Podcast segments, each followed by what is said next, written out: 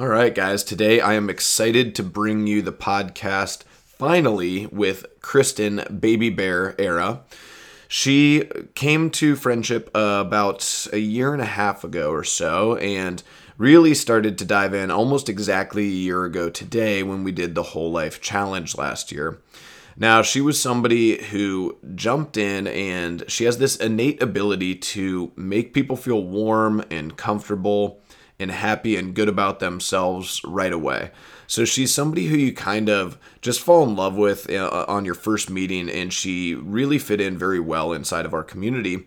And I've been wanting to kind of do a podcast with her, both about her successes with the Whole Life Challenge, because she did an amazing job of fixing her habits and making those habits last a long time, but also about how pregnancy, moving, and adopting a dog, and some of these other adversity driven things, things that other people definitely let get in the way of their health and fitness and how she's sort of done this big 180 like it's it's really it's incredible to see. She was somebody who didn't really ever find you know her own way in the gym didn't love it wasn't consistent and now all of a sudden it's like she's pregnant she's moving she ha- adopts a dog and fosters dogs and she's still making it to the gym like three to four days a week if not more uh, it's it's inspiring. It's incredible, and she's just a, a fun person to listen to. Uh, a fun and ex- energetic and exciting person uh, to kind of be around. So if you guys haven't met her, I hope you get the opportunity to soon, and I hope you guys like this one. We get uh, in the last uh, portion here, last half hour, we get get a little crazy. So hopefully you guys enjoy that a little bit.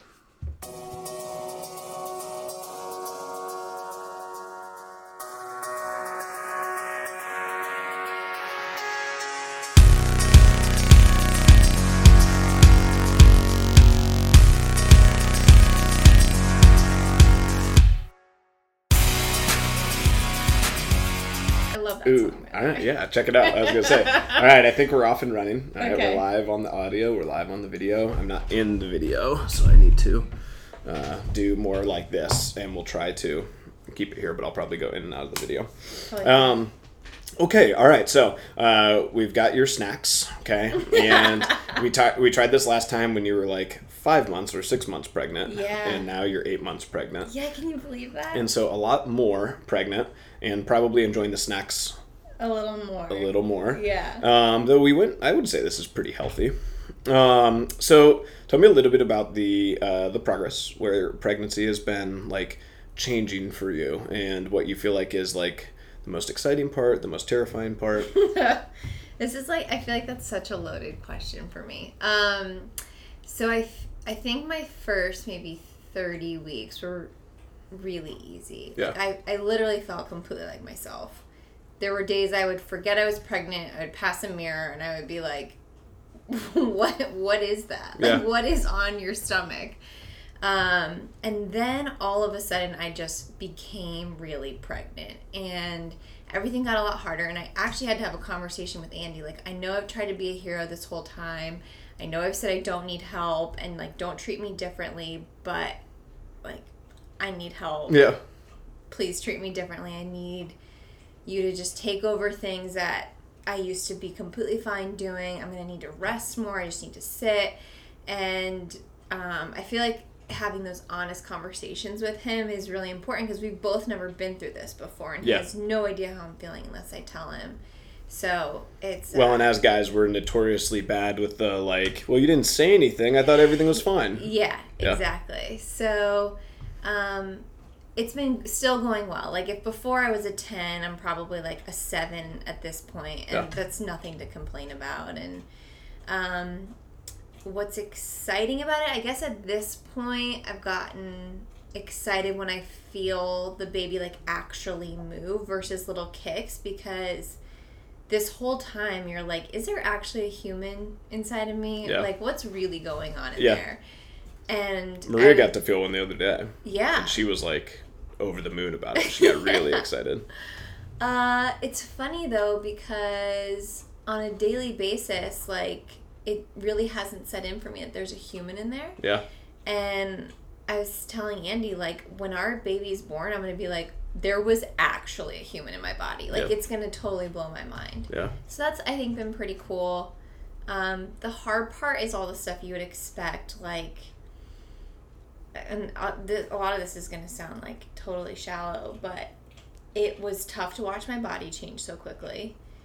It stinks being in social situations where you're used to having a glass of wine Yeah. or a beer, like especially this summer. I'm such a beer girl in the Yeah. summer. And not being able to, football season's here. I just want to have a beer and watch the Buckeyes. Like that type of stuff has been a little bit tough. And then I think the mental shift of getting ready, whatever that means, to have your com- life completely change. Yeah, for sure. All right, so getting ready for the human Yeah. to actually come out of you and Yeah. be ready to go, um, and and prepping for that life change has been confounded a little bit by Carl. Yes, we have Who Carl. I just got to, to snuggle with a little bit. Oh, you're lucky. I miss him. Yeah, um, he's become quite the uh, little like coach hangout session puppy. Uh, him and Blitz are like the same speed a little bit. They both like to just really just snuggle and be around people. Yeah. Um, but uh, kind of tell me a little bit about what prompted that because um, you know you guys I feel like have like double clutched uh, with a couple foster puppies, uh, and a lot of that was kind of I think made extra difficult by the by the pregnancy. And now you guys are neck deep in the pregnancy. You're as close as can be, and then you decide to go ahead and make that leap. So, and if you guys haven't met Carl, like Carl is the man. If it was going to be a puppy of the group, it would definitely have been him. So, Yeah. uh, so uh, tell us uh, a little bit about like how that came about and how that's kind of affecting things. And you guys, you guys also just moved, so Yeah. some really exciting things going on. We're just yeah, we're losing our minds. We're Yeah. just adopting eight week old puppies when we have, you know, eight weeks left until a baby's born. Um, I think it all comes down to like we'd been fostering since maybe January, and in the middle of fostering, we lost Wallace, which was absolutely devastating. And then it became like foster selfishly to fill the void. Yeah. And so we had all of these amazing dogs coming through our home, and I just wasn't ready to fall in love with them. Yeah. But for Andy, he was, I'm sorry if I'm sharing too much, Andy, he was devastated Yeah. to not have a companion in the house. Yeah. So it was mostly Andy being like, I want this dog, I want this dog. And I was like, no. Well, and And- Andy's kind of a puppy dog in himself, where he kind of falls in love with like everybody, like in every dog, like instantly. He's just in love. Exactly. Yeah. He wanted all the dogs. Yeah. Every single dog was the right dog. Um, and like God love him. It's so sweet. But maybe part of me was just not ready and used the pregnancy as a partial excuse, but it's like an actual real excuse too, Yeah, right? yeah. Where there's this general fear of how are we going to do this? How are we going to manage a puppy who could chew up our entire house, needs to go out multiple times during the middle of the night, and have a brand new baby, which we have no idea what that territory looks like Yeah. yet. Um, and then we met Carl. Yep. Which is still like one of the best dog names ever. well, and like no props to us. He came with that name, and Yeah. it just like totally melts your heart. Yep. His face is just so precious. He's such a good boy. Yeah. He's like totally our speed. He just wants to nap and be lazy, and I just I call him Smushy instead of Carl because that's what he is. Yeah. He's just a big smush ball. From his ears to like the loose skin on his face, he's just So one big cute. smush ball. And he just Yeah. like wiggle worms around with you. yeah. uh, yeah, he is. He's a really, really good pup too. I mean, just in terms of like puppies, like I mean, if Andy's gonna take him out, like takes is able to take him out off leash, he follows right with him. So Yeah. he's definitely been an easy transition. Um, you know, in terms of like uh, you can see he Andy kind of molds right with him. So Yeah. I haven't seen you guys interact quite as much, but um, but definitely with Andy, you can tell it fits. And I think in a lot of ways he is prep for us because we are up in the middle of the night with him sometimes Yeah. multiple times because he's as big as he is, he's a baby. Yeah. And so last night I was up with him three or four different times for whatever it was that he needed, but I still needed to get up and go to work and go to my workout, and you Yep. just got to power through. Yeah.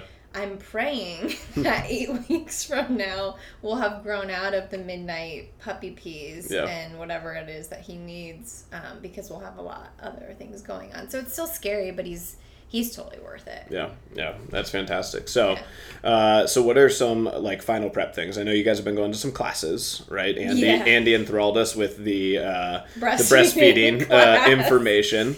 And uh, Uh, what other like prep kind of stuff have you guys been doing? You know, we've got a baby basics class, which, like, maybe this is too harsh to say. I call it, like, learn how to keep your baby alive class. So we have that. And then, admittedly, like, I canceled all of our other classes because I was freaking out after them. Yeah, Like, the information is so good, but it was so overwhelming for me. So we had a labor and delivery class scheduled. And it was supposed to be eight hours, like next weekend. And I was like, I can't, I can't go to this. I talked to my doctor. I'm like, do I need to go? She's like, no, just show up at the hospital. Like, we'll take it one step at a time. I'll make sure you get out of here. Yeah. I'm like, great. So we're gonna, um, we're gonna wing the the delivery piece Okay. of this, the labor piece of this, um, which will be great. And then we just have to put together the nursery and await his arrival. yeah, I mean, that's I'm trying not to put too much pressure on it because it's all Yeah. very overwhelming. yeah. No, I think that's good though. Yeah. Um, so you know, last time we had talked, we had talked a lot about like what your gym life looked like, like Mm-hmm. what you were still doing, and I think you were still very active at the point. Now, I've also gotten quite a few text messages from people like behind your back that are like, "Baby Bear was here today, and like she was still kicking ass. Like, how awesome is that? Like, really? people really excited about it." I thought you were gonna say something like really bad. No, only when people talk really good about you behind your back. Okay. Um, and then uh, last night you did Thrive. Was that the first time? Yeah. Nice. Well, I did it one time on a Sunday. Sunday, and it was so awesome. So Yeah. It's like just a great way to start the day. Yeah, for sure. And so, um, so now you're sort of transitioning, right? So Mm-hmm. a little bit less maybe barbell, a little bit less lifting stuff, and getting Yeah. into something that that you can maybe uh, scale a little bit more appropriately. Um, Yeah. So you know, how has that transition been? Like, what do you have you dropped down your days per week? Have you adjusted, uh, you know, a lot of your exercises as you've been going? How's that been? Yeah, so from the beginning, I knew I wanted to continue to keep working out as much as I could. And there's been sort of like ebbs and flows, right? So in the beginning, I didn't feel great. So the workouts felt really tough and I wasn't coming as Yeah. much. And then second trimester, you feel awesome. So I was coming as much as possible. And now I'm sort of on the downward slope again. Yeah. And once I started to realize that I was like scaling nearly everything in the CrossFit class, or the scales just weren't giving me the workout I wanted, I started getting frustrated. Yeah. Because the reason I keep going is A, I want to have a strong body to A, carry the baby, deliver the baby, be a strong mom afterwards Yeah. in terms of body recovery. Yeah. Have a quick comeback. But I feel the most like myself when I'm in the gym. Like this pregnancy is a complete out of body experience for me. I'm like, what, what is happening, right? Like, cause it affects so many different parts of your life. And when I'm working out, I feel like me. I feel strong. I have a really clear head, and I leave in a really, really good place. And so I started having these really frustrating workouts where I was like, I physically moved, which I think is better than sitting Yeah. Absolutely. but I'm not sure I felt like I did something for myself. And that's when I started thinking maybe Thrive would be a really good option for me Yeah. Um, because there is less barbell work. Or I'd be in the middle of a barbell workout thinking I could still do it, and then all of a sudden I would feel like crap. Yeah. Um, so last night was so awesome, and the people in that class are so great. Um, and so it's a new community for me to build too, which, Yeah.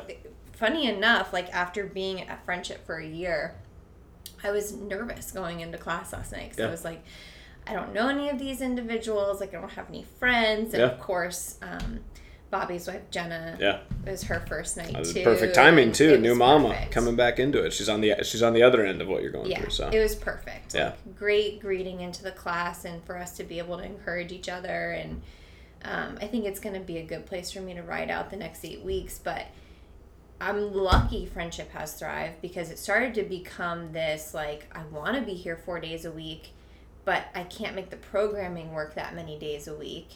So then I just wasn't going at all. Yeah. And that didn't feel good because I was like, okay, eight weeks of not going plus eight to 10 weeks of recovery of not going. Like, I'm out of the gym four months. Yeah. Like, that doesn't feel good either. yeah.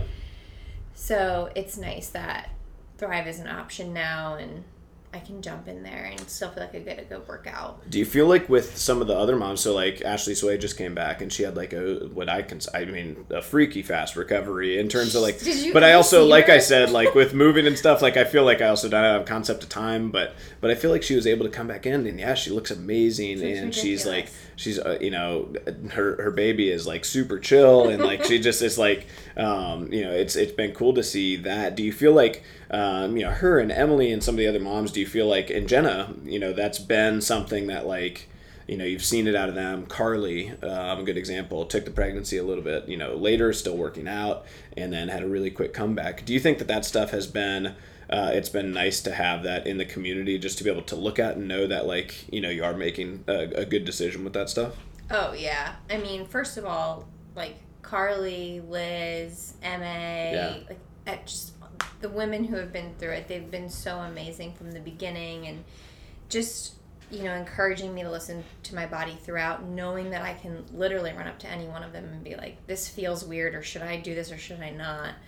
Um, but specifically when i saw ashley i had this like moment of relief yeah because getting back to watching my body change so much, you're like, will I ever quote unquote go back? Yeah. Like, will I ever not look like a pregnant woman anymore? it's like maria's biggest fear is Right. like that like permanent changes will be made yeah, yeah, and maybe maybe there will. I imagine my body will definitely be different. But seeing Ashley, I was like, she looks like Ashley that I knew when I first met Ashley Yeah. again, which means I'll look like Kristen again Yeah. at some point. And I was like, oh, phew, Yeah. like this is such a relief. Yeah. She just looked so amazing. So it, it is good to have other people go through it around you and.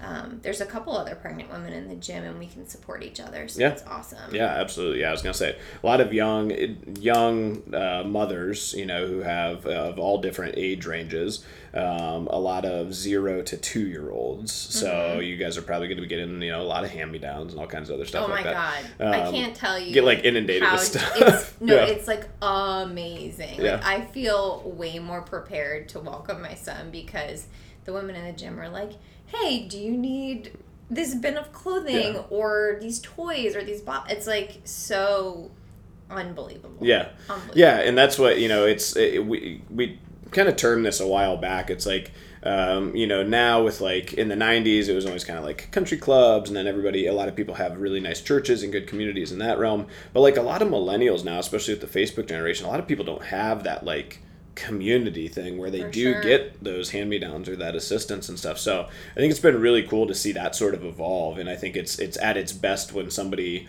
you know faces some sort of a hardship or faces some sort of like a major life change, whether it be moving or pregnancy or um, you know whatever it is. It's like it always seems like there are people there you know willing to give, whether it's time or items or whatever. So so that's really cool that you guys feel like you're you're getting that. Um, I want to backtrack though because you said you feel like you're you're most yourself mm-hmm. when you're at the gym mm-hmm. and you like to come four days a week and we're coming up on our one year anniversary almost to the day mm-hmm. of the whole life challenge last year Yeah. which is when like you did not feel comfortable with the gym and God, you no. were like a one day every other week kind of girl and and it was you like check a, no, we weren't we weren't logging quite yet, so I don't have all that. But um, but you know, that was a that was a big life switch for you. That was a big kind of transition point for you to start. Um, you know, some habit change stuff. So as we kind of gear back into this, I'd love for you to share kind of what your mindset was when you went into the whole life challenge. Like, what did you, what switch did you kind of flip? That you feel like allowed you to really make a meaningful, long lasting, worthwhile change with that? Such a good question. I I can't like express enough what a difference the whole life challenge made for me and like how it really set me off on this track of completely changing all of the habits in my life. Um, I, I think I went into it with an open mind, knowing that I had some habits I needed to change. We had just moved back from New York. I was incredibly inactive. I just hadn't found my place. Um, and I was trying to eat the way I ate when I was walking all over the city and I was watching my body change drastically. And then, I mean, admittedly, I, I was working a lot less, so I was like having a beer on a Tuesday and a Yeah. Wednesday because it's a tasty beverage to me. It's Yeah. like drinking water. Um, so I saw like a lot of really negative things going on with just like the way I felt, the way I felt about the way I looked. Um, and I knew that something had to change. So I was like, okay, let's jump into the whole life challenge. And immediately I became like really fixated on the food portion of it. Yeah. Because that was easy for me to kind of, the way my brain works, to wrap around like the yes and the no. It's super clear. Andy, who is a dietitian, oh, yeah, by the way. used the term I think anal about that. Like you were you were hardcore. I Like I, mean to for a dietitian to say that about so, how somebody's approach to food, like that's that's pretty serious. Yeah, and I was like on him about whether it was on the list or not. Oh, too. yeah, I would yeah. be like, We had sort of "You're an on-running to- joke about yeah, that. Not allowed to eat that. It's not on the list. Yeah. And he would be like, I'm, I'm gonna eat Yeah, it. Committed Um, to memory. Yep. Or if he did eat it, I'd be like, well, then you better make sure you mark that you.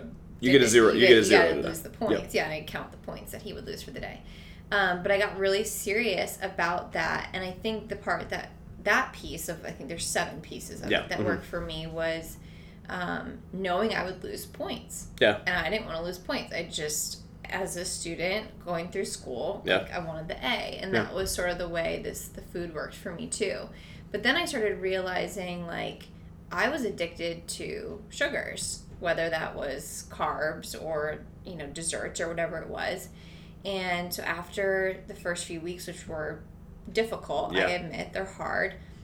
And like as soon as you kind of get unaddicted to those foods, it just you don't want them again. Yeah. And I felt so much better on a daily basis. Like physically, my body felt better. Yeah.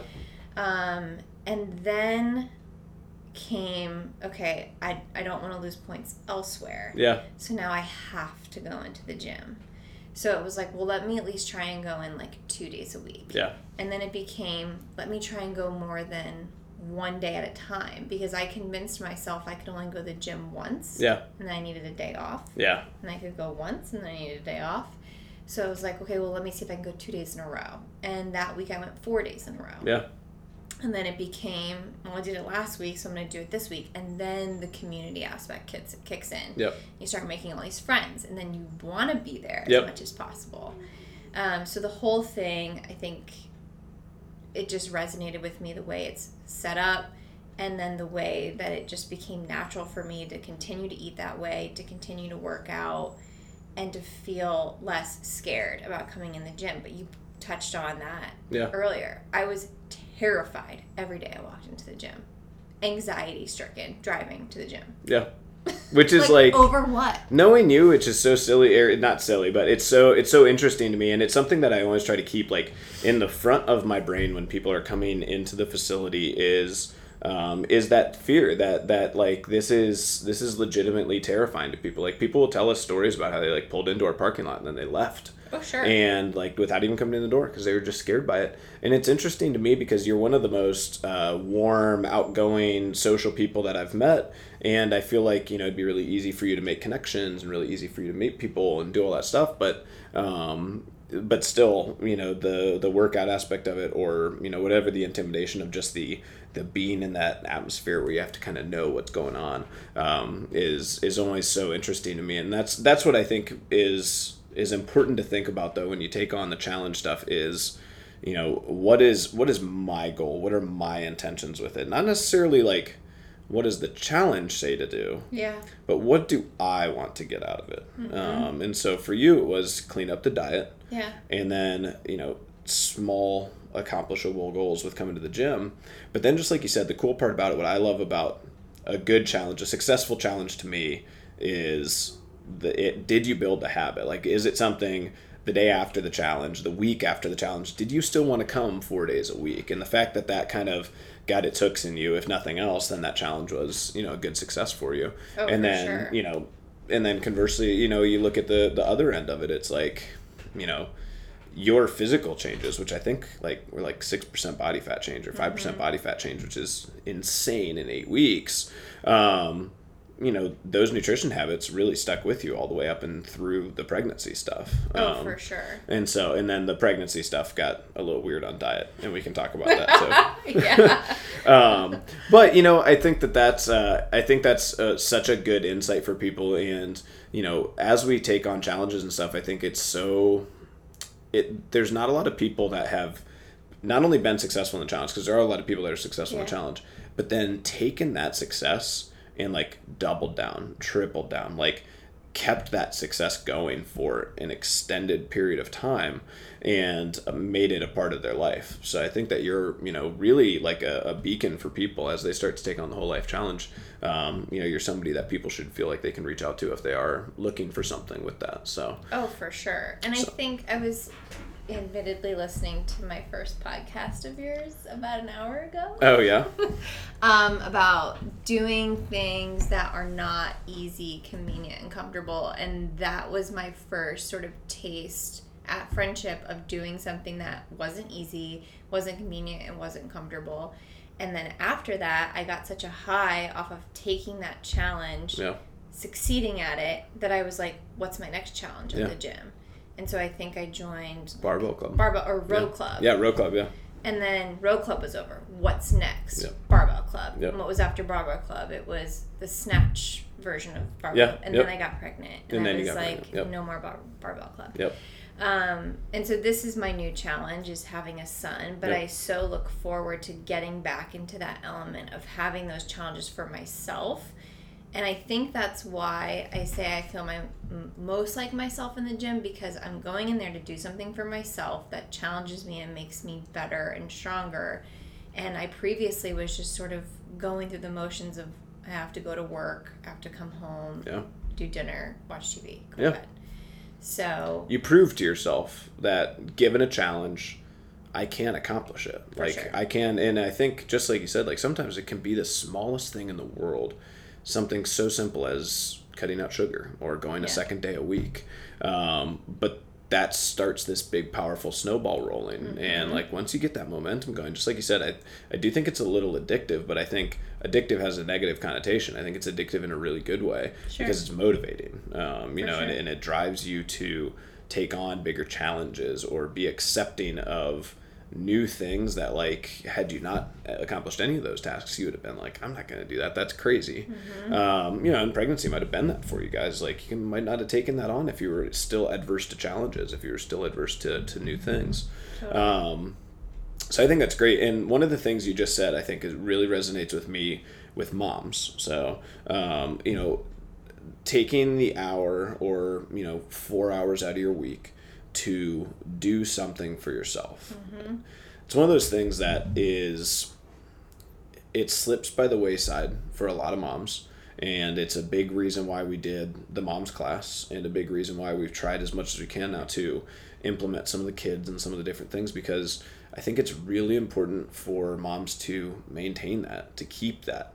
Um, and so, you know, Andy and I have talked a lot about from an employment perspective how we still make sure that you know he gets in his hour his workouts you know you get in your workouts he's there for you um, so that you can still come in and you guys can be a team from that aspect but i think that's the biggest thing is like you know you do have to realize that like while inherently that is selfish it lets you be the best you for everybody else for the other 23 hours out of the day absolutely. and so I think that that's cool that you're already in tune with that a little bit. And it's something that, you know, as you become a mother and you face other challenges, it's only going to get harder.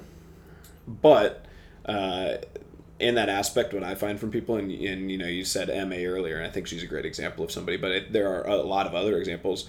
I think it becomes more important um, to get your hour in, right? And I think Sarah Clifton said that. There's there's a lot of different moms that tell me it's just like you know what, and it the more noise you're around and the more kids you have and the more chaos there is and the more they grow up and they have sports and all this stuff and it's just like you're you're kind of go go go all the time. It's like just to have an hour where it's just like I'm just I only have to focus on me. Um, I think Yeah. it's so important. So um, so that's awesome that you've started to put that in place for yourself. You know. The other aspect of that that I personally love, and I've picked this up watching the other moms in the gym and them having their sons and daughters around, is I love that their sons and daughters look at them and they're like, "My mom's a badass." Badass. Like how Love like it. how cool is that? Yep.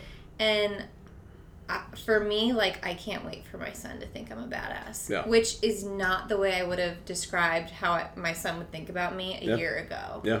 You know what I mean? Like probably would think I'm a total softy, cuddle bug, Yeah. whatever. But I and, and he can think that too. That's awesome because I am those things. But I want him to know that I'm also really strong Yeah. and will be for him and then hopefully he'll be inspired to, you know, live a strong lifestyle physically, mentally Yeah. as he grows up. That'll be normal for him. Yep. Yeah. And I think it's, you know, we have a couple of people that come to mind real quick that like they have fit parents that are like in their 70s and Yeah. 80s and when you hear them talk about like their mom like i think of like steve armitage and you hear him talk about his mom he's just like she's just such a badass like she's it. she's still she like wakes up and does push-ups and she's like ridden a bike across America. She's done all this different stuff and like and she's just about and like you can tell he just gets like he gets amped up to tell people about it and Yeah. just to talk about it.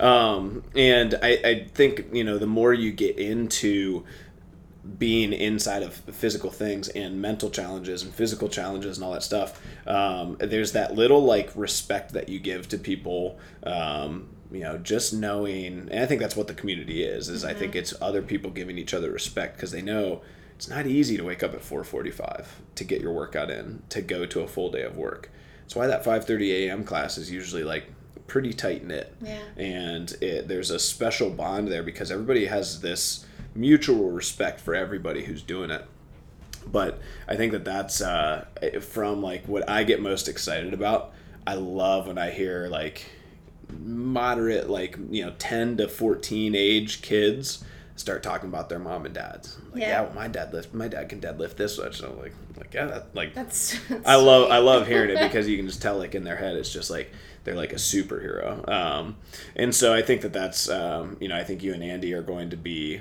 true like just great parents generally, but I think especially great parents in like being such great role models because I think that you guys are just so um, you know hardworking. You guys are both always working to be mentally stronger people, um, physically stronger people, and I think that that is like something that kids just don't necessarily they're not surrounded with all the time Yeah. right um, there's so much in our community there's so much like just i hate my job i hate this i hate that i'm negative about everything i don't have anything i do for myself and i don't love anything and like and so i'm not really challenging myself in any way and it's like i feel like you guys are constantly taking on you know new challenges and dangerous things and all kinds of dangerous. Well, well dangerous dangerous from and so i'll, I'll quantify that right so uh, you have to understand it like you know when i met you it was like you know you were working at diamond hill and andy was working at the hospital stuff and he's and then he walked away from his job like cold turkey to come and work for a small business and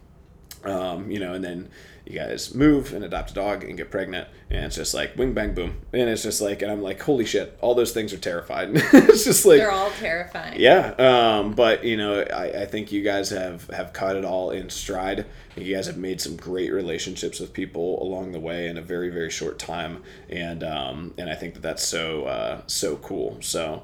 Um, so let's shift gears. Let's talk about Andrew, Andrew Oh, Tierra. he'll love this. Um, yeah, this is what this is what he it wanted. This far. He he said he wanted the podcast to be all about him. oh my, of course. Um, yeah, he's very very egotistical and self centered. How do you deal with that? Um, Uh, he's not. And Yeah. and there's a there was a book on our coffee table for a long time called Ego is the Enemy. Yep. And and to I mean we all have days that we're self-centered, but I think we're both not afraid to tell each other like y- you, you're thinking about yourself Yeah. only in this moment and like dial it back Yep. for a second. So, I mean, we've been together 11 years, and so we have just really honest communication between one another. yeah, Um, I think it's going to be interesting to see how we both adjust to becoming completely unselfish when we have a baby who has to come first and Yeah. how that's going to affect uh, each of us individually and then as a team. And we were just talking the other night, like, this is going to completely change our relationship with one another Mm. and how do you stay connected and come out on the other side a better team? Yeah. And it's gonna be it's gonna be pushing the ego down a lot. Yeah. I think. Yeah, and, and we just like to have an on-range joke because I feel like a part of his his humor is being this like loud, boisterous Oh, personality, sure. you know. Um, and he's he's like the big dumb animal that everybody everybody enjoys. Um, but uh, but you know, I I think uh, I think with the you know pushing the ego aside and doing those different things like you still see all the time that like he you know he's got this huge soft spot for you it's like very protective it's very loving Yeah. um, and you know when you hear kind of your guy's story i think it's so funny um, you know going back to like the courtship of Mm-hmm. you and uh, you know the effort that was put in for a decent while right like long time. long time he was going for going for some Kristen. So, um, and so uh, you know, I think, but I think that's a part of it for him. You know, I think it's um, you know, it's it's something that. Uh, that you know he's very thankful to have in his life all the time, and so it's uh, it's been a fun relationship. But tell me a little bit about like you know your guys, you know your post like college time frame. I mean, you guys you've moved, you've had different jobs, you guys have been a few different places. Like you guys have had you know, it's it's been a little while since you guys have really like set down roots, which I feel like you're like really starting to do now. Yeah, we were long distance all through college, and when I moved to Ohio so that we could be together after I graduated, it was a gamble. It was like, this is either going to work or it's going to blow up in our faces because we've known nothing but being long distance with each other. And right away, we were just this awesome team. And one of the things I think about, because I moved here when I was 21 or 22, we could have easily grown apart over all of this time together, right? Because those are such huge years in terms of you figuring out who you are and what you want and what you want your future to look like and what you believe in and what you don't believe in and we easily could have come up with completely different ideas of what we wanted Yeah, and and I think that's super common. Yeah, for yeah, sure. for sure. Um, and the amazing thing was we always stayed on the same page and we always stayed really connected about um, what we wanted together moving forward.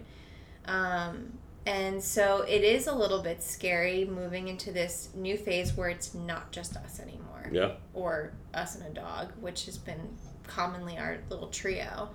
Um, and you know, Andy's the positive one always. He's like, "Oh, we're gonna kill it." yeah, Like that. I mean, there's sort of that confidence Yeah. in him. He's just like, "I have no doubt we're gonna be literally the best parents ever." yeah, Um, and I'm like, yeah, but, and I start telling him all the real things that are going to happen about the sleep we'll lose and, um, you know, the time it's going to take away from all the things that we want to do and maybe date nights are going to be tough. And he's like, no, yeah, we're good. yeah, Um, so you gotta gotta love him for that all the time, and I know I'm tough on him sometimes with like my realist side. Yeah, and he just maintains so much optimism through everything that we've done and i think that's gotten us through a lot of the changes the moves. Um, and it's funny because when he's down i'm up. When i'm up you know what i mean? He's Yeah. down it it seems to balance each other and when we moved to new york it was really tough on him he's like i can't do this i need to get out of here i want to be back on farmland I want to be back in my CrossFit gym. I want to be with my friends, grilling out, drinking beers, Yeah. pushing hay. He's never pushed hay, but he would love to push hay, cutting, chopping wood, whatever. And I was like, you, you have to stick this out with me. This is, you know, going to be an amazing challenge for us. We're going to grow from this. And it was tough on him for a long time Yeah. when we were there. And it um, ended up being exactly that an amazing challenge for us and um, we came out with incredible friends, great experiences, and a clearer vision of what we wanted our life to look like, and that's what we're doing now. So I think it all paid off to go through again another challenge in life because you just get a clearer sense of who you are and what you want, what makes you happy. yeah. I think it's great. Please I'm- feel free. They can't see it on the video. This gorgeous cheese board. Yeah, check out my cheese. It's like Andy was like my my rep, like I'm J Lo, and he called in advance and was like, "Please make sure some there's fig spread, fig spread, some crackers, cheese and crackers. Yeah. nice glass of water. My cup. See, you guys come to the new friendship uh, podcast station, and you're gonna be pampered. You just gotta let me know ahead of time. it's gonna be our main list goal. of demands." List of demands. Yeah, I like that. Mm-hmm. I can get by cheese and crackers all day though. Yeah. All right, so along these lines, we're gonna start talking a little bit about food in restaurants. Okay. So, uh, first, let's talk about life living with dietitian, dietitian. Andy. Okay. so Andy has Andy. I feel like when he first came was a little bit like kind of like what you were talking about. He's like drinking a decent amount of beer. He was maybe a little bit soft. I think when we did his first like InBody scan, I think he was like fourteen or fifteen percent body fat, which like isn't inherently soft, but now he's like seven, right? Yeah, He's he looks much ridiculous. lower, right? Yeah. He's also like twenty pounds heavier. Yeah. So he's Which put on like 30 pounds of muscle. yeah. Because he's ground up all of his clothing. I'm sure he's busting he the seams in the a suit. lot of clothing. Yeah. And now I'm responsible for replacing it.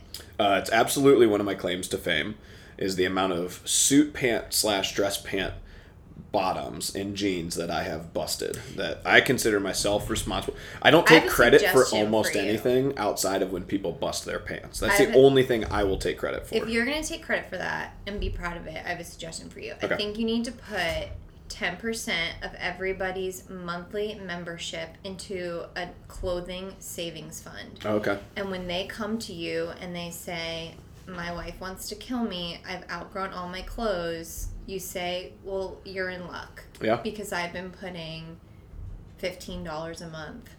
We could just create like a little like uh we we should do it as like a like a like a fund. You and k money can manage the fund Okay. right? We'll get golden Yeah. bear and ddp and bathman. Perfect. they'll go they'll manage the fund and we can earn like some good um you know some good percentage points on it. And uh you know they'll get us dialed in. We'll get like 13 14% returns which you know you'll you'll take that 10% of those. And if you think about it like that sort of makes sense because you really won't need it for like a year and a half Oh, for sure. There's So- a t- there's a plenty of time for it to grow. Yeah, yeah, not and a bad then idea. we'll do a withdraw, one time withdraw for Yeah. you to go size up on your clothing. Yeah, yeah, I, I think it's a great idea. Yeah, it's very out of the box. I Yeah. like that. Um, yeah, and it would also incentivize like you're not going to get this unless you've made like a meaningful change, right? Yeah. Um, and so for like smaller guys, like skinny, scrawny, weak guys like Andy when he first came, And- he's gonna kill you! the fact that you and- called him soft yeah. about a minute ago. and now that he's now that he's so big and manly and strong, he's finally growing his facial hair back out. Thank you, by the way, because he looks amazing No, with it. do you know what I said to him? what? I said you better shave that before your son comes because first impressions last a lifetime. I know, and he wants his Did son to think he's a said- man, and he looks like such a man with I facial don't hair. want to be embarrassed when I look at our photos ten years from now, like, and I'm showing. You gotta let him get through. He's got two months to get through the awkward phase. He's in the awkward phase. You can't judge him right now. I said to him, I was like, I'm gonna be showing him a, my our son a picture of you the day he was born. And I'm gonna be like, and this is your dad, and he looks scrubby because he No. refused to shave. He looks like a man of commitment arrival. because he's stuck with an ugly beard for like a month. You're admitting it's now though great. but then when he sticks with it he, he that's this is the thing with all beards right all beards have a stage and it's like for some people it's like just a week or two for some people it's like a month right Which or two months okay but that's what you have to make it through to be a man of a beard, right? Because everybody's going to make fun of you. You're going to get a bunch of questions. So it's testing your conviction of the facial hair, right? And so I, knowing that that's what people are going through, I try to be as supportive as possible when mm-hmm. people go through that phase because I know it's challenging, right? You're getting you're getting dissension from your wife, your all the most important people in your life, probably your boss, all these other things. So you got to be there to support them through that because that's a tough phase for people, It's right? tough. It's like you with pregnancy, right? I wouldn't sit there and bash you because you're pregnant, right? I'm going to support you through that, okay? You know what? Same Don't- thing. It's a don't commitment. You got to make it the full nine months. He's got to make it the full three months. It's you gotta you gotta let a man live sometimes. Every guy has to try out the beard once in their life. You have to. He's trying it. We are trying so hard to get my dad to try it out. Trying so Oh, hard. And I think he'd have some salt and pepper and yeah. it's so thick. I think he'd look amazing. But yeah. uh but In no all- dice so far. In all fairness, I'm not married to Andy for his good looks, so I don't mind it. I just I want him to make a good impression with our son. Well, he looks really dialed in with his hair, so he's not going to look scrubby. Yeah, Right. his hair's always good. So, you know, the facial hair can Odds be a of little my scruffy. son coming out with a full head of hair that Andy can part and put gel in like day one. Yeah, I sort of feel bad for him because if he like doesn't have like great hair, He's gonna be like so pissed. yeah, Andy's gonna really like struggle to parent him. it's gonna be like really tough. it's like As you're not my child. yeah, exactly. Like I don't know what is that. What are you? What are you growing your hair out? Ah, that doesn't work for me. Although Andy grew his hair out He'll one time. be he'll be at Yeah. the Royal Rhino Club like week two. yeah, exactly. Yeah, As soon as they're trying so hard to get. James there right now. I Oh, think, and he would look he would look amazing, Yeah, getting like some like stellar. hard cut parts in. Um, where were we? What were we even talking about for Food? that? Yeah, food. Living Somehow with a got on touch. dietitian. Yeah, living with a dietitian. there. um, so now he's like uh, he's like you know eating a lot more clean i think Mm-hmm. right and he's he's been pretty dialed in he's gotten a lot stronger Mm-hmm. he's probably one of if not the strongest guys in the gym now um, and so you know you, you kind of think about that and it's like you're making these massive body composition changes he's making these massive body composition changes um, you know what did you guys change in the household or was it just simply like a little more attentiveness like a little less alcohol like what was it It's it was definitely less alcohol. I mean, pre-pregnancy, it was even for me a lot less alcohol. Yeah. I was actually treating it like a beverage. Like, oh, I'm thirsty. Yeah. I like beer. I'll have beer. Um, and it wasn't uncommon for us to watch a football game, and I would have three beers, and he would have four or five. Yeah. Right. Not nothing that was intoxicating, but it just tastes good. It was Yeah. part of the relaxation.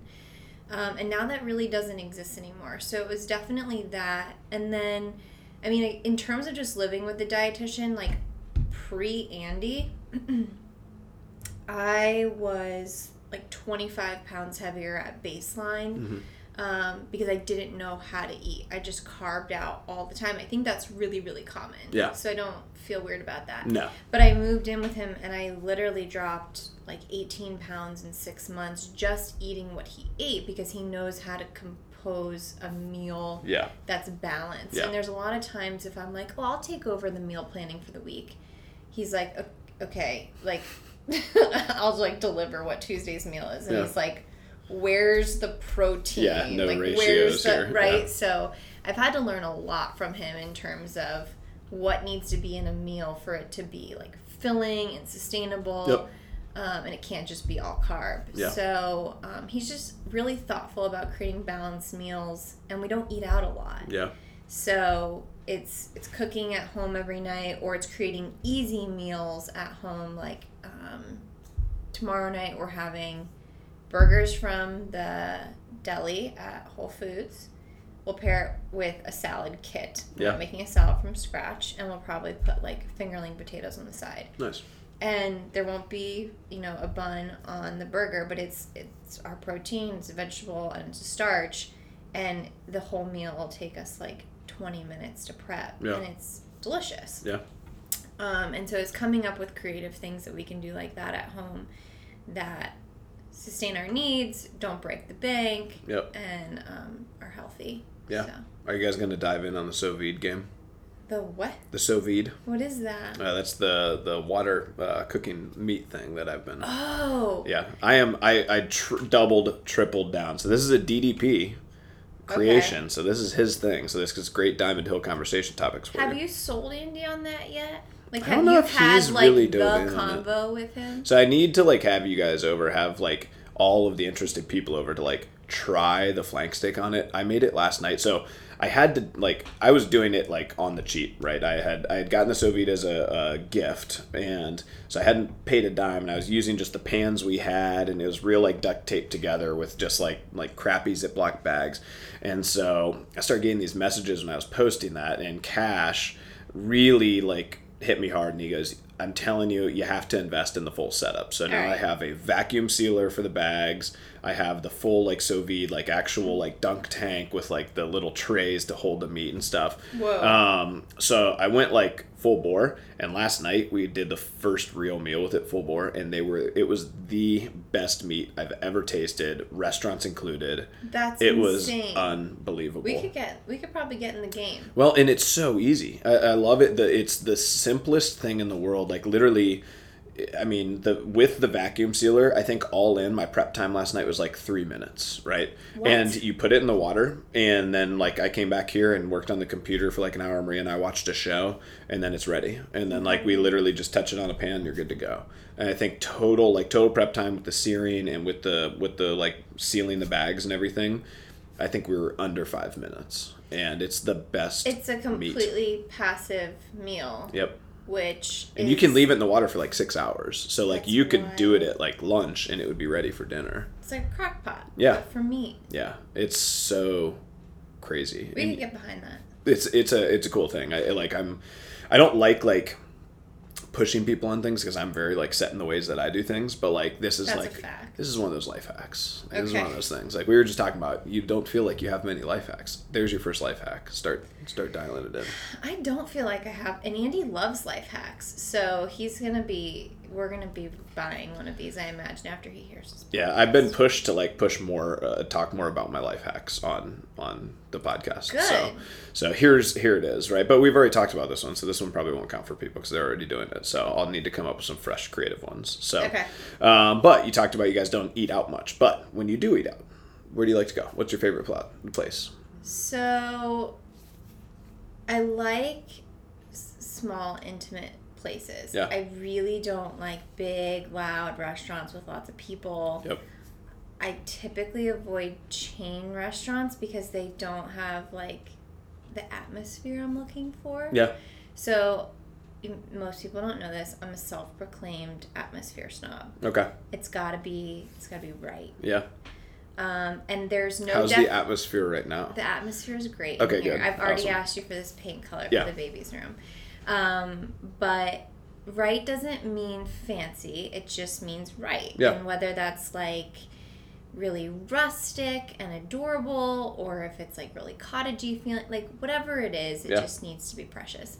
And so the first restaurant that comes to mind that like just totally makes me so happy is um Basi Italia in Yeah. Victorian Village because it's like really tucked away, really quiet. There's like a handful of tables inside, but then during the warm months they have this gorgeous back patio with all of these like florals and it's like a brick paver pat. It's just so precious. Yeah, I love it. Um, and they That's have awesome. and they have good food. Yeah. Um, and so it's really more of just like small, intimate settings with good food, places that I can hear the person that I'm talking to and have like a really meaningful conversation Yeah. versus like screaming at Yeah, each that's that's huge for me too. And that was what we went to. Um, uh, what was it the Avenue down in Grandview? We had a great experience down there. Gorgeous. Um, and I've been to the Grandview up in Dublin a couple times now, and it's a it's a little bit louder. It's a The little Avenue bit more. in Dublin is Mhm. Yeah, okay. it's a little bit more packed in. So um, I really thought the Avenue down in Grandview was like one of the best atmospheres that I've I've been around. I think I said that when I got there. Yeah. was like, atmosphere 100. Yeah. Like, nailed it. It's so beautiful in yeah, there. that's definitely on the tops of my list. I'm It's good. very like, people t- ask me where I want to go eat, and I will Google image. yeah all of the different places because I want to know like am I going to feel totally uncomfortable in there or Yeah. am I going to be able to just settle in have a glass of wine and just like get into the groove with like connecting with somebody. Yeah. I'm big on the atmosphere stuff. Like, so I love this. I'm kind of in the same vibe for dinner. I'm such a weird, this is going to sound weird because I'm going to say atmosphere snob for diners. Specifically your subcategory is But like, diners. but, but this is what's so weird is like, but we're not in like a diner state. I know. And so when I like, uh, you can ask Maria, and I have sort of like a weird sixth sense. Also, people who went with, on uh, Chris Sansbury's bachelor party with me. Okay. Because I made them go to a, a diner, but actually like three diners while we were gone. Any time that I go on road trips, like my first A number one goal is always to find like the most dinery small town diner. Dinery diner. like I'm talking like I want to sit at the counter. I want to Yeah. I want to get like a weird wanna get, handwritten like, ticket. straw out of that Yep. silver. I want a thing that you handwritten ticket Oh, with sure. prices on it that you can't read. Can you only pay cash? Yep. Maybe? Yep. All those things, right? And like and inevitably those places have like the best pancakes, the best omelets. You get like you, you know, you go to Bob Evans, you go to one of these chains, they like skimp on. You get these crappy like sweatshop eggs, and it's like three is like this teeny. It looks like one. These places you get like they're like yeah, it's a two egg omelet, and it fills up like a whole $1.50. plate. Yeah, exactly. I love it. So like I am so huge on on, that stuff. I love it because I'm just like, um, you know, we when we went on Chris's bachelor party, we sat down and we were all just like ravenous. I think we'd driven like six or seven hours straight, and we'd finally like found a place. We left really early in the morning, so we were all starving, and uh, and so we get this place, and I make every. We drove so far out of the way. They trusted me to find a place just, for the diner. Just for this diner. And it was probably called like Betsy's. Oh yeah, it was something. I mean, Carl's. and we were super rural. Like we're in like the middle of Pennsylvania. There's nothing around, and uh, and we went to this diner, and it, it, it was incredible. It was uh, the food was amazing, um, and so I got like I think I got like five plates. I got the French toast. I got pancakes. I got like two different omelets. Like it was amazing, and just like scarfed all of it. I feel like these men just like trust you to guide them and you never lead them astray. So they're like, why not? Now, to be fair, they might tell you that I led them astray. I don't. I did not feel led astray. I I left this. it was situation exact. Very It was exactly what I wanted. Now, I think the the um, I think it was. I think everybody was satisfied. It was not the fastest route, right? We went. We Sure. we lost some time, right? But Oh, you didn't lose time. You were all together. yeah, exactly. It's like, and that's the thing. It's like we're on a bachelor party and we're gone for the You have nowhere weekend. Like, be. What are we? What do we got going on? Yeah. It's like, what are we in a hurry to get As there for? as you're together. So, um, so no, it was. Uh, I had a great time. So it, for me, it was like the highlight of the trip outside of getting to spend time with guys. But it was great because it was our Forget first. It was the first. married. Well, it was the first place. Well, he's not getting married till like next May. Um, but that was the first place where we all got like together. Um, and so the rest of everybody was like scattered driving. And then everybody was able to get together at the diner and like talk and stuff. So um, it was great. And then we were definitely out of character. Everybody else was like regulars, diner regulars, sure. and then we were the only. We were these. Who the hell are all these out of town people coming up and taking up our Also diner spots? buff. Yep. They so need like 12 booths for their muscles. yeah, we definitely get like odd looks when we go places. so sure. Andy, we got I was with uh, Andy, Eric, and Omar at Lowe's the other day, and this like old woman was like, "What are you guys a rugby team?" I don't know. Andy Did said ever some comment back. you that when he would walk into the rooms at the hospitals, the old women would be like, "Oh, is it my birthday?" Just thought he was like a stripper. Yeah. coming in. Well, you know, so you got to put other things on your resume, secondary roles. You know, what do you do? Um, what else? Dietitian strip. Yeah, exactly. Yeah, that's what put it on the resume. Um, yeah, that's uh, you know Sarah Clifton likes to joke at I think with him at, at nine thirty. Um, so you know now I put put Eric in front of nine thirty sometimes, Mitchell in front of nine thirty sometimes, and I just joked the other day with Sarah. I go, I'm just trying to give you all this this young fresh meat to That's you know grab onto and look at all day. so That's right. um, you know, The good for gym has a lot of very handsome men. and women. I was gonna say Uh, beautiful well, women. for sh- yeah. for sure. It's just like a really good looking group.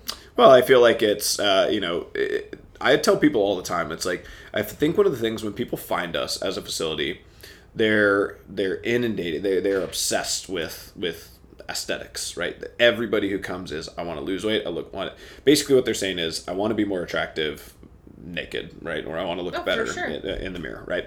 And it's kind of one of those things where it's like when your focus is there, you don't actually build the habits or focus on the things that will get you there, right? And so, like, once you take a step away from that a little bit and you get yourself in an atmosphere which, like, why don't you instead maybe try to get some pull ups or maybe learn how to snatch or maybe improve your mile run or get better at push ups or like do these things? And you kind of get people a little bit more focused on like performance stuff. Like, let's get some PRs, let's try to push this a little bit. Um, you know, when, when I tell you to go as hard as you can, just go as hard as you can. And then after like a long enough timeline, you start to maybe focus on that stuff a little bit more. And then to get a better mile time, to get more pull ups, to get better weightlifting, like you also start eating right. You also start sleeping more. And you start doing these things. And then along the way, then you just start falling into what I like to call people's natural bodies. Mm-hmm. When the bodybuilding world has done, I think, a disservice to people. And for women, it's like the swimsuit model world has done this disservice because they try to tell you, you know, you want, you know, tiny legs and a big butt and big boobs and a tiny waist and like same thing for guys. Like you want these huge chests and these big arms and then like you want these like rippled abs and like all this stuff and then who cares about your legs? Nobody gives a shit. No, um, sure. and there's just like all these all these weird things. And so these these people have all these weird like uh, training thoughts or aesthetic ideas in their head of this is what it's gonna be. This is what i want to look like. And it's like you know what? Why don't you just focus on just being healthy? And then your body will look the way you want to look and inevitably what starts to happen is like little things like your skin starts to look better right? Your hair looks better. And then all of a sudden like little you know you start to just be a little bit leaner. So like your muscles maybe show a little more. And all those things are very aesthetically pleasing to people to like just just to humans. Mm-hmm. We are actually like programmed to see like that is a healthy man. That would be a good mate therefore like i'm attracted to him right? Oh, for we sure. don't see like like oh big pecs and biceps. Like that's great you know? And it's just like it's so uh it's so interesting how like how that world has kind of um you know pushed its way into like health and fitness to try to mold you into this like this uh, avatar right? Of like a person like this is what i'm supposed to look like. It's just like you're just supposed to look like what you want to look like what your body what your genetics is supposed to look like I would say, and this is probably really common, especially for someone like myself walking into friendship and all the other anxieties I experienced, but one of them was a hyper focus on making sure that I didn't get too muscly Yeah. or too, uh, what was the word I would use? bulky Yeah, bulky. yeah And I talked about it all the time. And Yep. I was terrified that I would get bulky, and then Andy would realize that he didn't like muscular women, and then he would no longer be attracted to me because he I'd never been muscular before. Like, how do I know what he would think about that? And K Money heard a lot about it, and she's incredible. She's so level headed, and she would just refocus me every single time. Yeah. Like just getting my head to the right place Yeah. versus focusing on what are my muscles gonna look like and Yeah. how bulky am I gonna be. And when I just started focusing on challenging myself and becoming better for myself versus specifically what being in the gym was going to do for my body, I became so much more confident than I was previously. And I did start to really love the way that I looked, even though my arms were more muscular than you would typically see on a woman or in a magazine. And then when I got pregnant, I actually got scared of losing it. I didn't Yeah. want it to go away. yeah Um, so it's it's so true. Like you you think you know what you want until you fall into your natural body and you realize it's really it's so beautiful. And then Yeah. I think the other piece of that is if you're only focusing on your body, you're not focusing on your mind growth. Yep. And the most attractive people are the confident Yep. ones. Not confident because their abs look good, but confident because you can sense it when they walk in the gym. They're Yep. just happy. It's a good day. They're excited to be alive. Yeah. They know they've got something to offer, and it's not about check out my body. Yeah, no, and I mean, I was ultra proof of that. I mean, I- you know, before I went into the army, I was, I was, uh, I lacked a ton of confidence. Um, you know, I was not in a great position, like you know, physically or mentally. I had no real growth or development in my life. Um, you know, as I started to find little successes, beat challenges um, that were faced, you know, faced me in the army, then I started to gain a little bit of confidence. But I was really obsessed with really taking those years to kind of figure out like who I was and what I wanted and accomplish you know some of the goals that that I knew like while I had this opportunity this would be the only time that I would be able to accomplish these right? Where I was stationed in DC the tomb being one of those right? It's the only time in my life I'm going to have that opportunity. Um, and so you you know you kind of go through that but once I started to lift weights and stuff I was still very focused on kind of myself I did not you know I'd had almost you know no success really finding women that I felt like shared things uh, shared things that I enjoyed um, you know vibed with me were a good compliment to me anything along those lines right? And um, you know I was relatively unfulfilled in that arena for a long time. And then when Jay and Tom and I opened the gym and we really started hanging out, we really just had this big focus. None of us were dating people, and we all really, without really terming it that way, I think we had a focus on just we just sort of need to be happy for ourselves. Jay had just gotten out of a relationship that he was in for a while, and you know, I was just moving back from the army, and it was just kind of one of those things where like we just sort of needed to to build some of our own happiness. Well, I think what happened then is we started friendship, and we found a ton of happiness and it fulfilled us like crazy. And so then every time he came to the facility like it was just like we were so amped for every day. Like i look back on those years and you just like those summer summer years in that first facility and stuff it's just like you were just so excited all the time and what happens then is is people are attracted to that right they're mm-hmm. attracted to being Your around energy. yeah that energy um, and you know and then not even a year after that or a year and a half after that um, all of us were in relationships that ended up being you know our wives right um, and so it's uh, it's always interesting to me how, how those things kind of happen and i try to tell young people all the time just learn who you are and be really comfortable with that and understand you know use time where you're single or you know if you break up spend some time intentionally being single to really figure out like what you're about and what are your non-negotiables what are your values what are things that you know you need to do. And then if one of those is exercising and developing yourself in that challenge then you need to find somebody who is going to promote you continuing to do that right mm-hmm. promote you continuing to be at friendship and so it's always interesting to me when we have people who we have a lot of you know specifically women i'm sure there's been guys but it's less less easy to get that figured out. I think sometimes, but I've had a lot of women that join, and sometimes they'll just say it straight out. Like, I am here to meet a guy. Oh. Period. Like, oh, cool. oh, you're like a. plenty of. That's them. interesting. Like I, sort, I guess I can sort of help with that. Um, you know, um, and and so you kind of get that, and then it's like.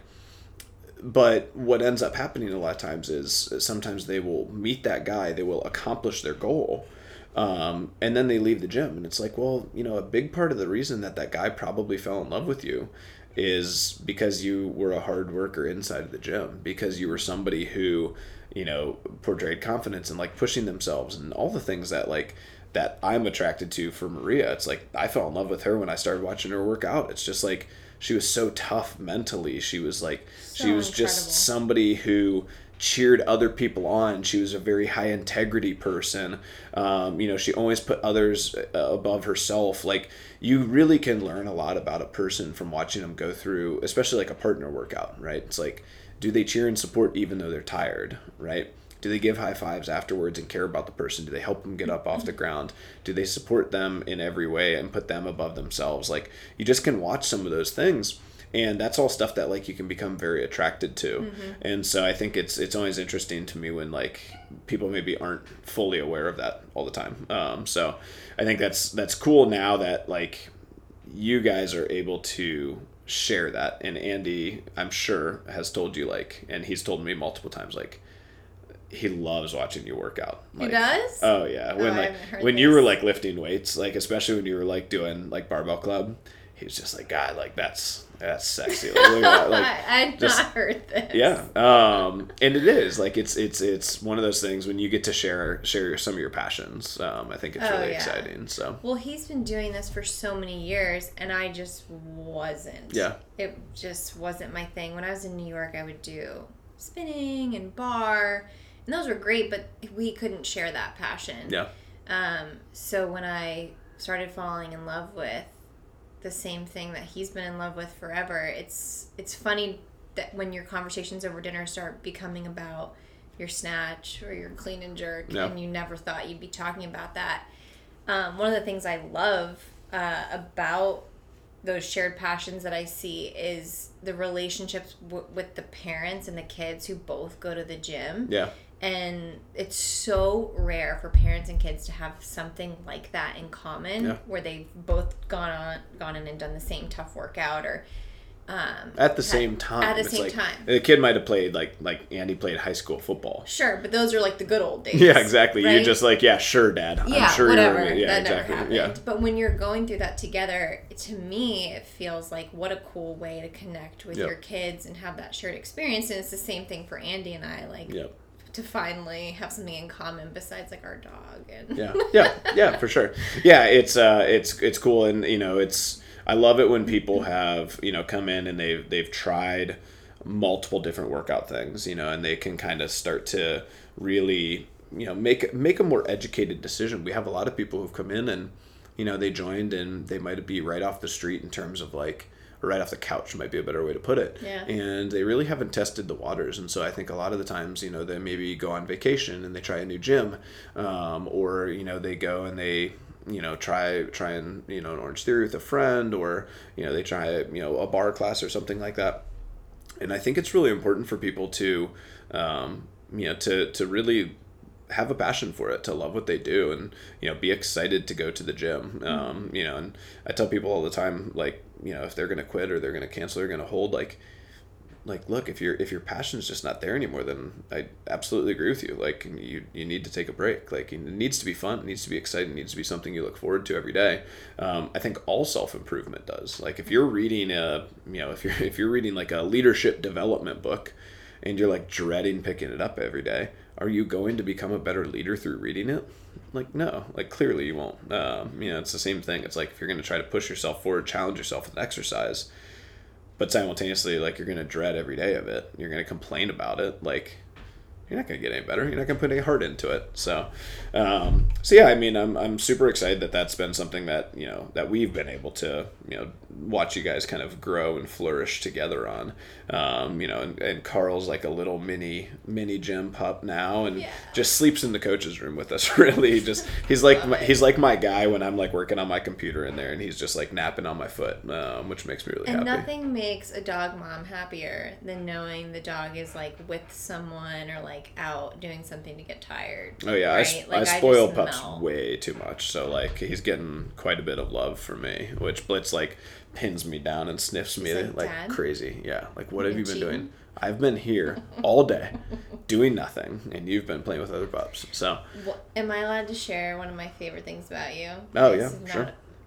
Um, I adore the way that you turn into a mush ball oh yeah, with animals. yeah, I am a huge softie with animals. It's hysterical and just so charming at the same time. I find it fascinating when people say that like I'm like intimidating or um, because like I'm I, I, I, I just consider myself like I am such like I like I love my mom like crazy like she's absolutely like a, a top two person in my life. Um, and yeah I love I have loved dogs and that was what we had growing up. I really never had um, you know, a meaningful cat. We had a cat when I was real young uh, but until Charlotte and I love Charlotte. And like I just I love animals. I've always been an animal lover.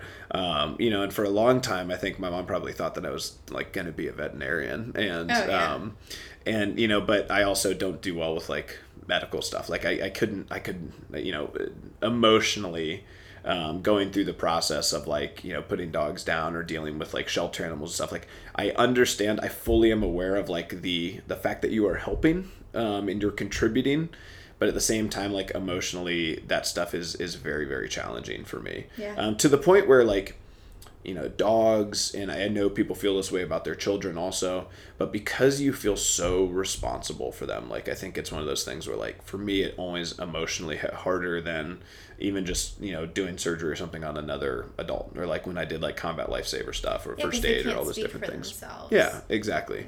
Um, so yeah i've always had just like this gigantic soft spot um, for for dogs and you know especially puppies and carl's right at that age now where like my voice goes high pitch like i get i'm all like on the you ground literally rolling go with from standing to floor Oh, when yeah. you see him. Immediately. Like one second, Yep. you're rolling around with him, and Oh, I'm yeah. like, what is going yeah on? yeah no it's it's like literally one of my like joys of life like it's one of my favorite things in the world so Yeah.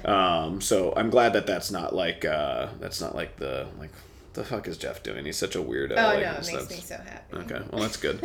um, well, uh, I was gonna say we got off topic on the the uh, restaurants. Do you have any other restaurants or anything? Any like any quick go to desserts? Are you a Lacroix person, or is this Waterloo thing taken off for You off know, I, I like the flavored waters. I don't have a strong conviction Okay.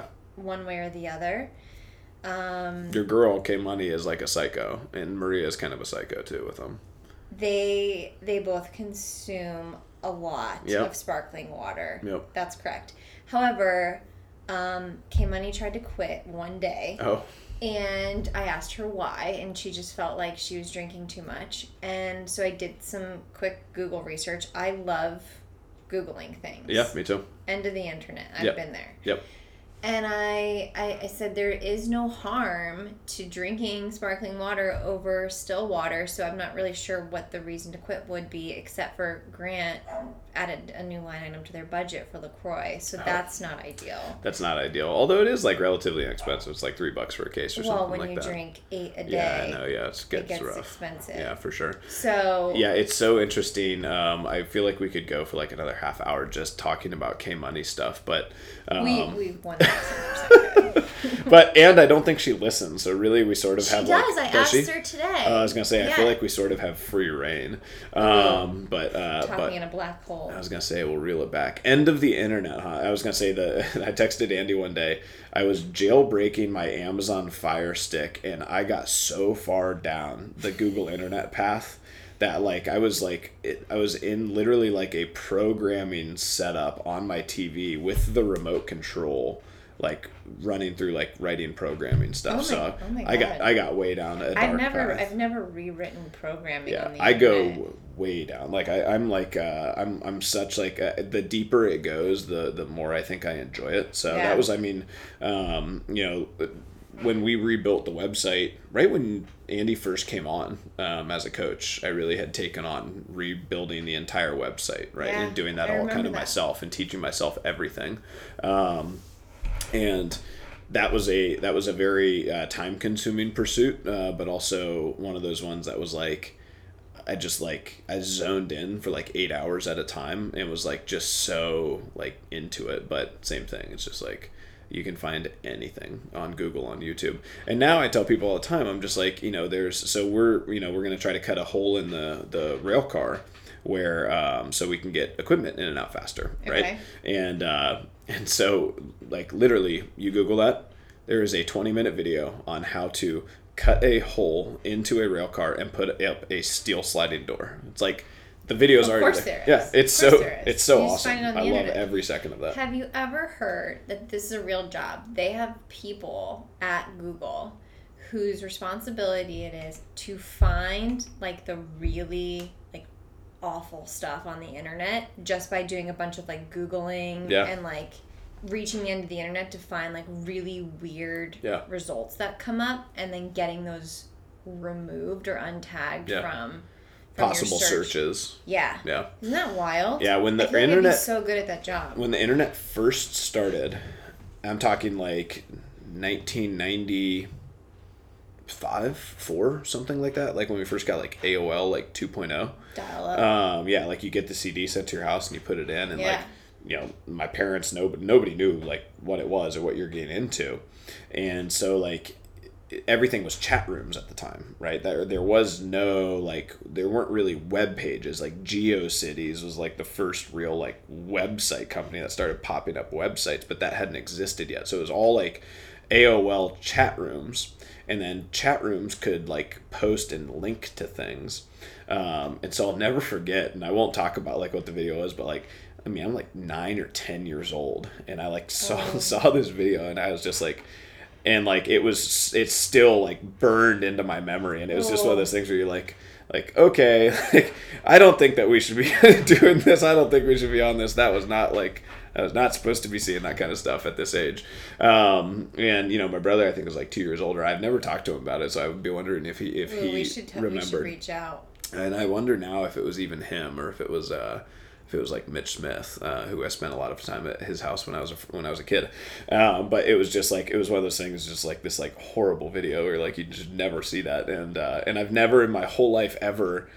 Even since then, even with full access to a much larger internet, come come in back. come anywhere near to anything like You're that telling because me, I intentionally You're telling me it. this video was worse than Two Girls One Cup. I never watched it. That's the problem. I know. So that's the thing. So know. now that I've gone there, I went there. It's like I learned my lesson at like a really early age. It's like avoid, just avoid. Like I heard it's bad. I'm sure it's bad. I avoid. it's, right. It's so bad, and it's uh, that was a burning memory for me. Um, funny enough, my dear husband sent it to me. Not uh, surprising. When I was in college and was like, hey, you should watch this video. Get, get your roommates. They'll love it. It's really awesome. And Did he go all high pitched like that, like Yeah, all sweet and nice? sure, Like, yeah. Hey, babe. Hey, I miss you. You should watch this video. It made me think of you. oh, jeez. Um, so I get all my roommates around and we watch the video, and there was literal screaming, like Yeah. it was a Halloween horror film. yeah. Um, so that's like 2007. Yeah. Let's say. Three weeks ago, we've got a really good friend over, Dash, who now goes Yeah. to the gym. Yeah. And I'm like talking about the fact that this video was so horrendous that the government took it off of the internet. Yeah. Like it was that bad. Yeah. And he found it Oh, wow. and he watched it. Oh, wow. And I was like, I can't. I'm not going back there. Yeah. Like I just left the room. I was like, and and and all the Was memories. this pizza came- night? This is like the other night, the other week? This was a couple pizza Oh, okay. nights ago, but, ba- but basically yes. Yeah.